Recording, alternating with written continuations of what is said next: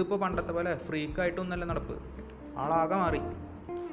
രാഷ്ട്രീയക്കാരെ പോലെ വെള്ളവസ്ത്രം ശരീരത്തിൽ മസ്റ്റാണ് ഷർട്ട് മാത്രം ഇട്ടാ പാൻസ് ജീൻസാണ് നല്ല നീല കളറുള്ളത് ഇതൊക്കെ സ്പോട്ടിനെ പോലെ ക്യാരക്ടർ ഉണ്ടാക്കുന്നതിന്റെ ഭാഗം തന്നെയാണ് എന്ത്?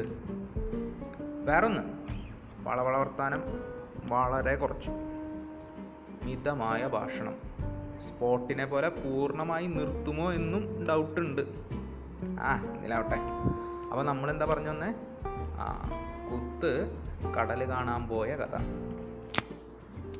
പണ്ടും കുത്ത് കടൽ കാണാൻ പോകാറുണ്ട് പക്ഷെ അന്ന് വെറും കാറ്റ് കൊള്ളാനും പിന്നെ ഉല്ലാസത്തിനൊക്കെ വേണ്ടിയിട്ടാണ് പോകാറ് അങ്ങനെയുള്ളൊരു സമയത്ത് കടക്കാരന്റെ കയ്യിൽ നിന്ന് വിരട്ടി മേടിച്ച കപ്പലണ്ടിയും കുറിച്ചുകൊണ്ട് നടക്കുകയായിരുന്നു നമ്മുടെ കുത്ത്.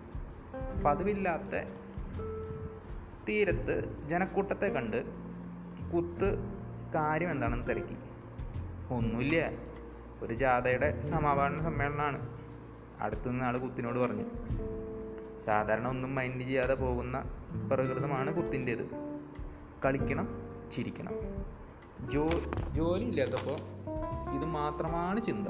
പക്ഷെ അന്ന് എന്തോ അവിടെ എന്താണ് നടക്കുന്നതെന്ന് അറിയാൻ കുത്തിന് മോഹം ഉണ്ടായി. കുത്ത് ആ പ്രാസിൽ ഞാൻ പറയുന്നത് കേട്ടങ്ങോട്ട് നിന്നു.